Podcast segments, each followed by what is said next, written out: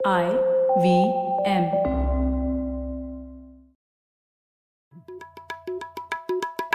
भाई हम हिंदुस्तानियों को बतियाना बड़ा पसंद है। बंगाली में अड्डा उड़िया में खोटी कन्नड़ा में हरटे और हिंदी में पुलियाबाजी। इस कला के लिए हमारी हर भाषा में एक शब्द है। तो प्रणय और मैं तो अक्सर मिलकर पुलियाबाजी करते ही रहते हैं। हमने सोचा कि आपको भी इसमें शामिल कर लिया जाए।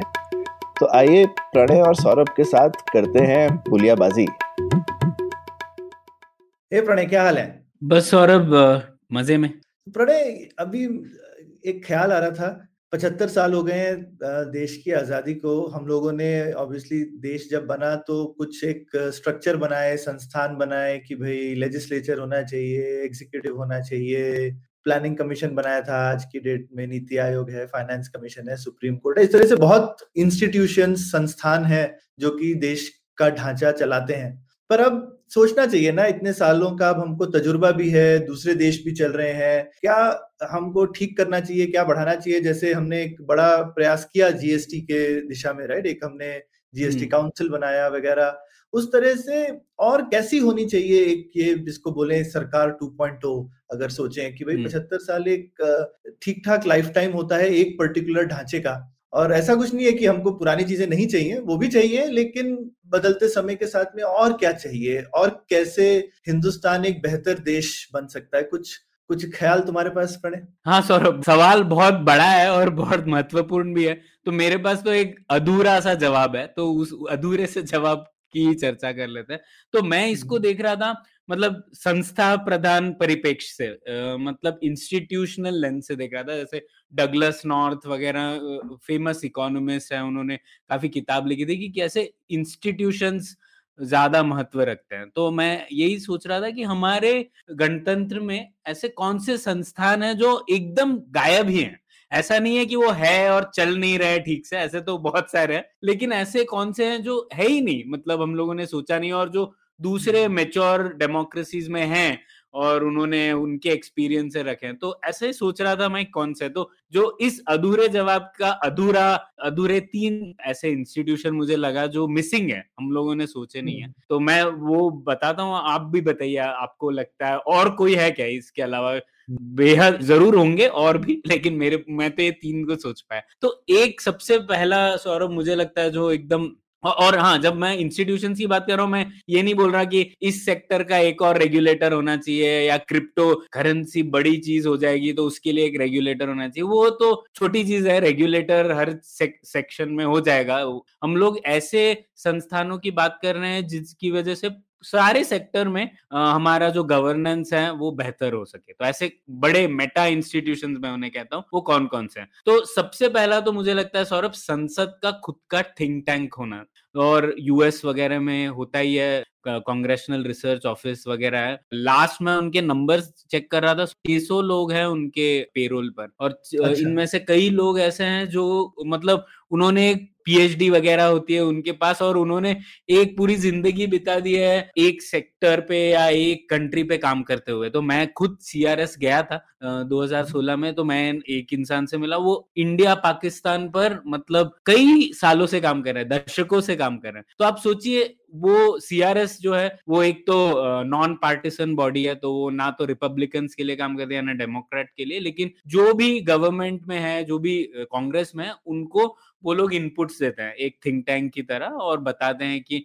ये फैक्ट्स ऑफ़ द मैटर ये है ये स्थिति है वगैरह वगैरह। तो सोचिए आप 20 साल किसी के पास एक्सपीरियंस है भारत और पाकिस्तान के रिलेशन देखने में तो वो किस तरीके के अच्छे इनपुट्स दे पाएगा अपने पार्लियामेंटेरियंस को है ना? नहीं तो हम लोग अक्सर बोलते हैं अरे पार्लियामेंटेरियंस तो कुछ नहीं करते। लेकिन उन सब के पास एक रिसर्च बजट होता है एक रिसर्च टीम होती है। सीआरएस जो गवर्नमेंट फंडेड बॉडी है उनमें 600 लोग हैं जो इस पर काम कर रहे हैं। तो ज़ाहिर है कि उनकी जो एमपीज का इंटरवेंशन होता है वहाँ पे कांग्रेस वुमन कांग्रेस पर्सन जो है बेहतर होगा है ना? तो मुझे लगता है ये हमारे यहाँ पे एक थोड़ा मिसिंग इंस्टीट्यूशन है। आपको क्या लगता है इसके बारे में? नहीं नहीं बिल्कुल मतलब और हम तो दोनों फ़ैन हैं पीआरएस के यहाँ पे तो उस कमी हम्म। की खलने की वजह से जैसे यहाँ पर एक non profit non government organisation है पीआरएस नाम से पार्लियामेंट्री रिसर्च सर्विस सीआरएस कोई कॉपी करके बनाई यही कमी को और उनका मकसद यही था कि हम शुरू करेंगे ताकि गवर्नमेंट इंस्पायर हो फाइनली गवर्नमेंट करे। ऐसा नहीं है कि वो करना चाहते हैं और उन्होंने इसीलिए की ही। और वो एक छोटी सी संस्था है क्योंकि प्राइवेट कितना ही कर सकते हैं और वो सोचिए आई मीन प्राइवेट डोनेशन से चलती है और हर पार्टी को सपोर्ट करते हैं किसी भी एमपी को करते हैं लेकिन अब वो इतने साल से इंडिया में भी चल रहा है और मैंने देखा बहुत सारे एमपीज उनको पसंद करते हैं उनकी सर्विसेज़ को यूज़ भी करते हैं। तो उस चीज़ को अब गवर्नमेंट को अपना लेना चाहिए बोलना चाहिए कि ये मॉडल जो है जैसे टाटा इंस्टीट्यूट बना फाइनली आईएससी बना दिया गवर्नमेंट ने ना तो उस तरह से कुछ शायद कर सकती है सरकार। तो एक हमारे पास में बीज भी है जिसको लेकर के उसके ऊपर कुछ बनाया जा सकता है मुझे लगता है। तो ये तो एक बहुत और मैं इसमें ऐड करूँगा कि सिर्फ़ संसद ही नहीं जो विधानसभाएँ हैं उनमें भी बहुत ज़रूरी है।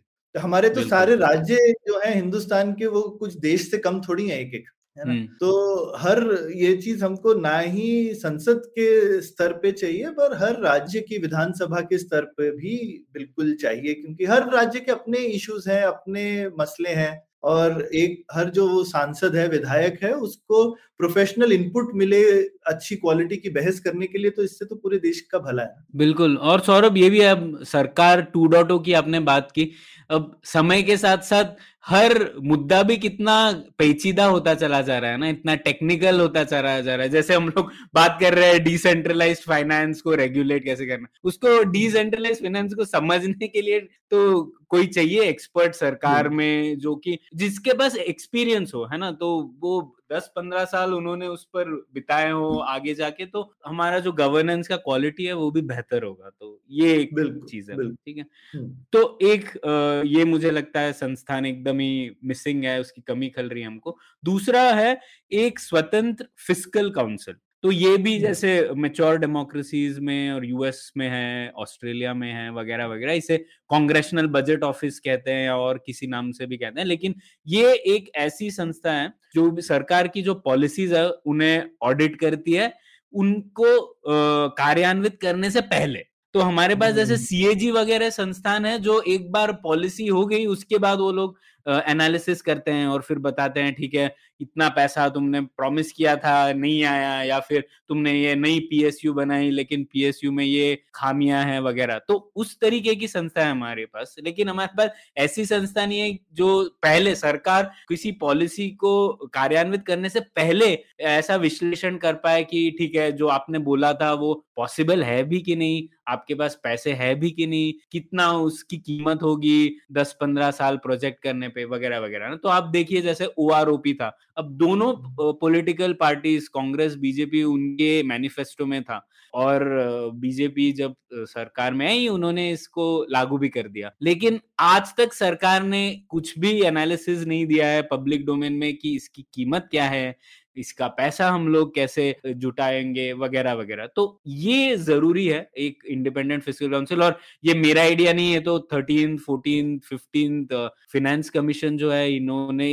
रेकमेंड किया है, लेकिन अभी तक सरकार ने माना नहीं है इसे। तो मुझे लगता है ये बहुत ही ज़रूरी इंस्टीट्यूशन है और इसका जनरली जिन देशों में ये इंस्टीट्यूशन हुआ है, उसका एक्सपीरियंस बहुत पॉजिटिव रहा है, सौरभ। और ऐसा देखने में आया है कि जो बजट फॉरकास्ट रहता है, जो करते हैं लोग, वो इम्प्रूव हुआ है इन इंस्टीट्यूशन की वजह से। तो मुख्य रूप से तीन तरह के काम करते हैं इंडिपेंडेंट फ़िज़िकल इंस्टीट्यूशन एक तो जो बजट फोरकास्ट की क्वालिटी है, उसको उसका विश्लेषण करते हैं। तो जैसे अक्सर होता है ना सरकार जब बजट बनाती है तो उन, कितना पैसा जुटाएगी वो थोड़ा ओवर एस्टिमेट करती है और कितना पैसा हम्म। खर्च करेगी वो अंडर एस्टिमेट करती है। तो इसकी वजह से जो एक्चुअल एक्सपेंडिचर है और जो बजटेड एक्सपेंडिचर है उसमें बहुत बड़ा गैप हो जाता है। तो ये हम्म। संस्थाएँ वो देखती है। दूसरा वो कॉस्ट एस्टिमेट करती है जो भी बजटरी प्रपोजल हो तो हम लोगों ने बोला ओ आर करेंगे अग्निपथ करेंगे। तो एक्चुअली कितना सेव होगा पैसा कितना खर्च होगा उस वो करते हैं। और तीसरा कोई भी जो हमारे फ़िज़िकल रूल्स है कि फ़िज़िकल डेफिसिट इतना होना चाहिए प्राइमरी डेफिसिट इतना होना चाहिए। वो सरकारें मतलब मीट कर पा रही है या नहीं उसके ऊपर विश्लेषण करते हैं। तो ये भी मुझे लगता है एक मुख्य संस्था है जो एकदम ही कमी खल रही है उसकी हमें। हम्म। आपको क्या लगता है? और इसमें हाँ प्रणय और एक, एक चीज़ मुझे लगता है अभी तक सरकार ने थोड़ी कन्नी काट रही है उनको लगता है कि उनपे चेक हो जाएगा वो चुपचाप से कर नहीं पाएँगी चीज़ें वगैरह। पर मुझे लगता है इसका फ़ायदा भी होता है। कभी कभी आप जो है पॉपुलर डिमांड को थोड़ा ब्यूरोक्रेटिक रीजन दे सकते हैं कि देखो यार फ़िज़िकल काउंसिल ने मना कर दिया।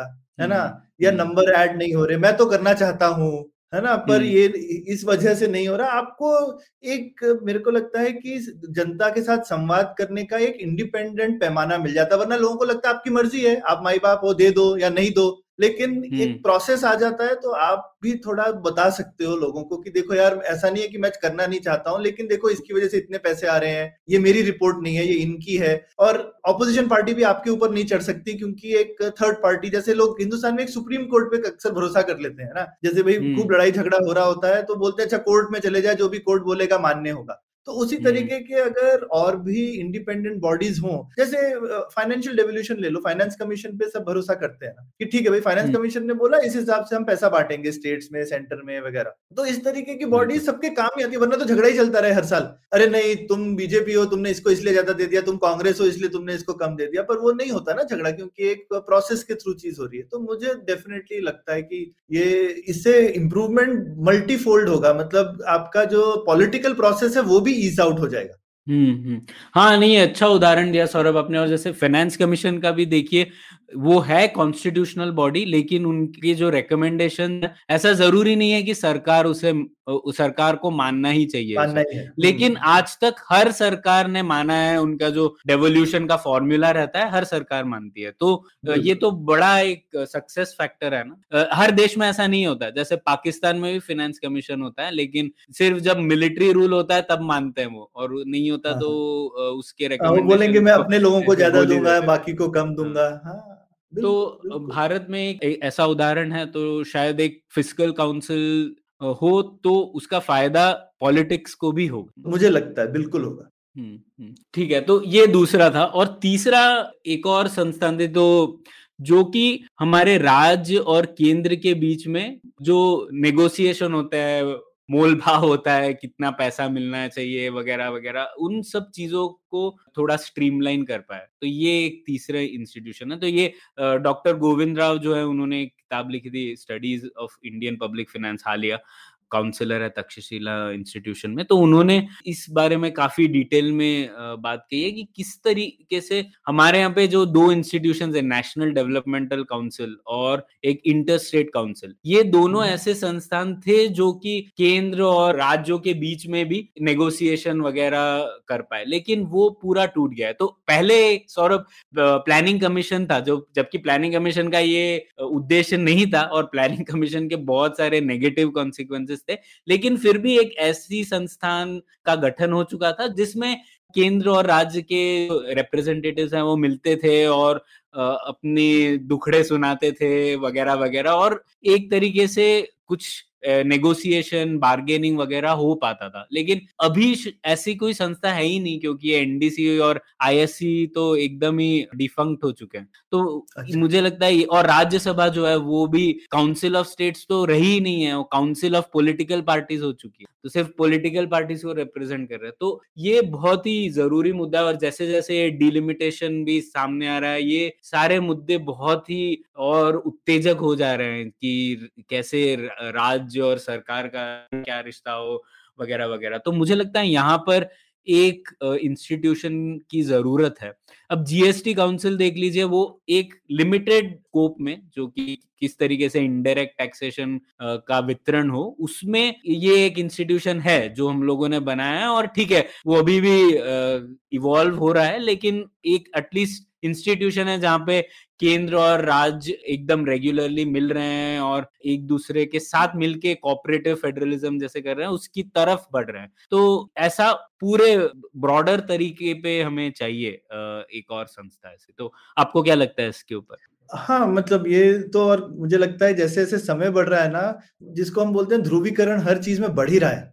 तो फिर हम्म। अगर आई मीन हमारे पास ऐसे इंस्टीट्यूशन नहीं हो तो बड़ा मुश्किल है। हर पार्टी को एक एक्सट्रीम पोजीशन लेकर के उस पर अटके रहना पड़ता है। तो एटलीस्ट आप इन चीज़ों में बोल सकते हो। जैसे कावेरी विवाद है पानी का, तमिलनाडु और अब उसके लिए उसके लिए स्पेशल ट्राइब्यूनल बना दिया। अब उस तरह से हर दो राज्यों के बीच में काफ़ी तनाव और ये सब हो सकते हैं। तो अब हमेशा आप नहीं ट्रस्ट करोगे सेंट्रल गवर्नमेंट को इस चीज़ के लिए, क्योंकि पता चला वो किसी एक राज्य की सेम पॉलिटिकल पार्टी होगी तो एक इंस्टीट्यूशन होने से भरोसा बनता है लोगों का। और वो इंस्टीट्यूशन फिर ये अलग अलग तरीके की चीज़ें करता है और मुझे लगता है समय के साथ में ध्रुवीकरण बढ़ ही रहा है और उस बढ़ते हम्म। ध्रुवीकरण के साथ ऐसी ज़रूरत हमारी बढ़ती रहेगी ऐसा ऐसा मुझे लगता है। मुझे मुझे संभव लगता है कि राज्य और सेंट्रल के बीच की जगह राज्यों के बीच में ज़्यादा ज़रूरत पड़ने वाली है।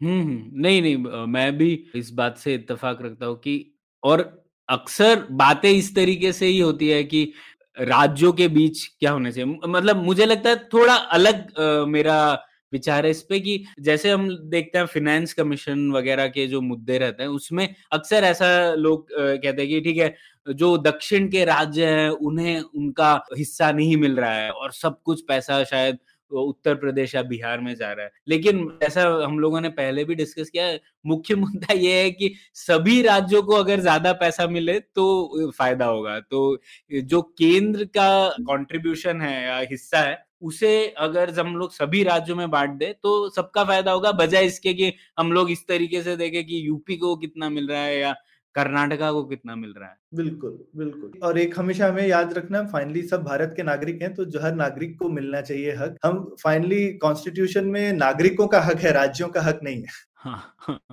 तो ये मेरे को लगता है इन इस तरीके की कई सारी डिस्कशन में लोग भूल जाते हैं कि हमारा मूल जो है हमारी गणतंत्र का वो नागरिक है। कोई भी राज्य नहीं है। राज्य हम बना सकते हैं मिटा सकते हैं सब कर सकते हैं। नागरिक जो है वो सेंटर स्टेज है हमारे लिए सब सब चीज़ों के लिए। और जो भी हमको नए इंस्टीट्यूशन बनाने हैं वो नागरिकों के हक के लिए बनाने हैं कोई ऐसा आपके जहन में कोई इंस्टीट्यूशन जो आपने देखा है और कहीं और जो लगता है आपको भारत में होना चाहिए? इस तरीके का जिस तरह से तुमने एकदम वाइड रेंजिंग बोला बिल्कुल नहीं। मतलब दिमाग में इंस्टीट्यूशंस आते हैं जो कि सेक्टर स्पेसिफिक होते हैं या फिर रेगुलेटरी होते हैं बट मेरे ख्याल से ये तुम्हारा एक अलग तरीका था सोचने का कि भाई वो क्या है जो एकदम कट अक्रॉस करें हॉरिजॉन्टल इंस्टीट्यूशंस हैं एकदम जो कि और मुझे लगता है ये अच्छा है ये एकदम छोटी पुलियाबाजी है और मैं कहूँगा कि अगर हम सोच रहे हैं कि गवर्नमेंट टू डॉट ज़ीरो कैसी हो तो उसमें तो बहुत चर्चा होने की ज़रूरत है लेकिन अगर एक चर्चाओं की भी कैटेगरी की जाए तो ये ऐसे कौन से थोड़ी सी चीज़ें हैं जो करने से एकदम आउटसाइज मेरे को लगता है इम्पैक्ट होगा ना। और फिर बहुत कुछ नहीं भी कर सकते। बहुत ज़्यादा करने से तो हम आई मीन जिसको बोलते हैं ना मतलब जैम बहुत ज़्यादा फैलाओ तो फिर ब्रेड में उतना नहीं है कहीं। तो उतना नहीं फैलाना चाहिए। तो जैम कम फैलाना चाहिए और मेरे ख्याल से कम आइडियाज़ को, महत्वपूर्ण आइडियाज़ को इम्पैक्टफुल तरह से किया जाए तो मेरे हिसाब से बहुत फ़र्क पड़ेगा। तो ये बहुत बढ़िया तीन आइडियाज़ हैं और हम अपने दर्शकों और श्रोताओं के लिए भी पूछेंगे और ओपन रखते हैं ये चीज़। अब कमेंट्स में बताइए अगर आपके पास इस तरीके के कुछ आइडियाज़ हैं क्या कर सकते हैं कि एक हमारी टू डॉट ओ वर्जन सरकार का जो है वो एकदम बेहतर बने? वो उस टाइप के संस्थानों से जो कि आई मीन एकदम सेक्टर स्पेसिफिक नहीं जो कि हर तरह से हर नाव को ऊपर उठाए। बिल्कुल। तो मज़ा आया प्रणय धन्यवाद। थैंक यू उम्मीद है आपको भी मज़ा आया। यह पॉडकास्ट संभव हो पाया है तक्षशिला इंस्टीट्यूशन के सपोर्ट के कारण।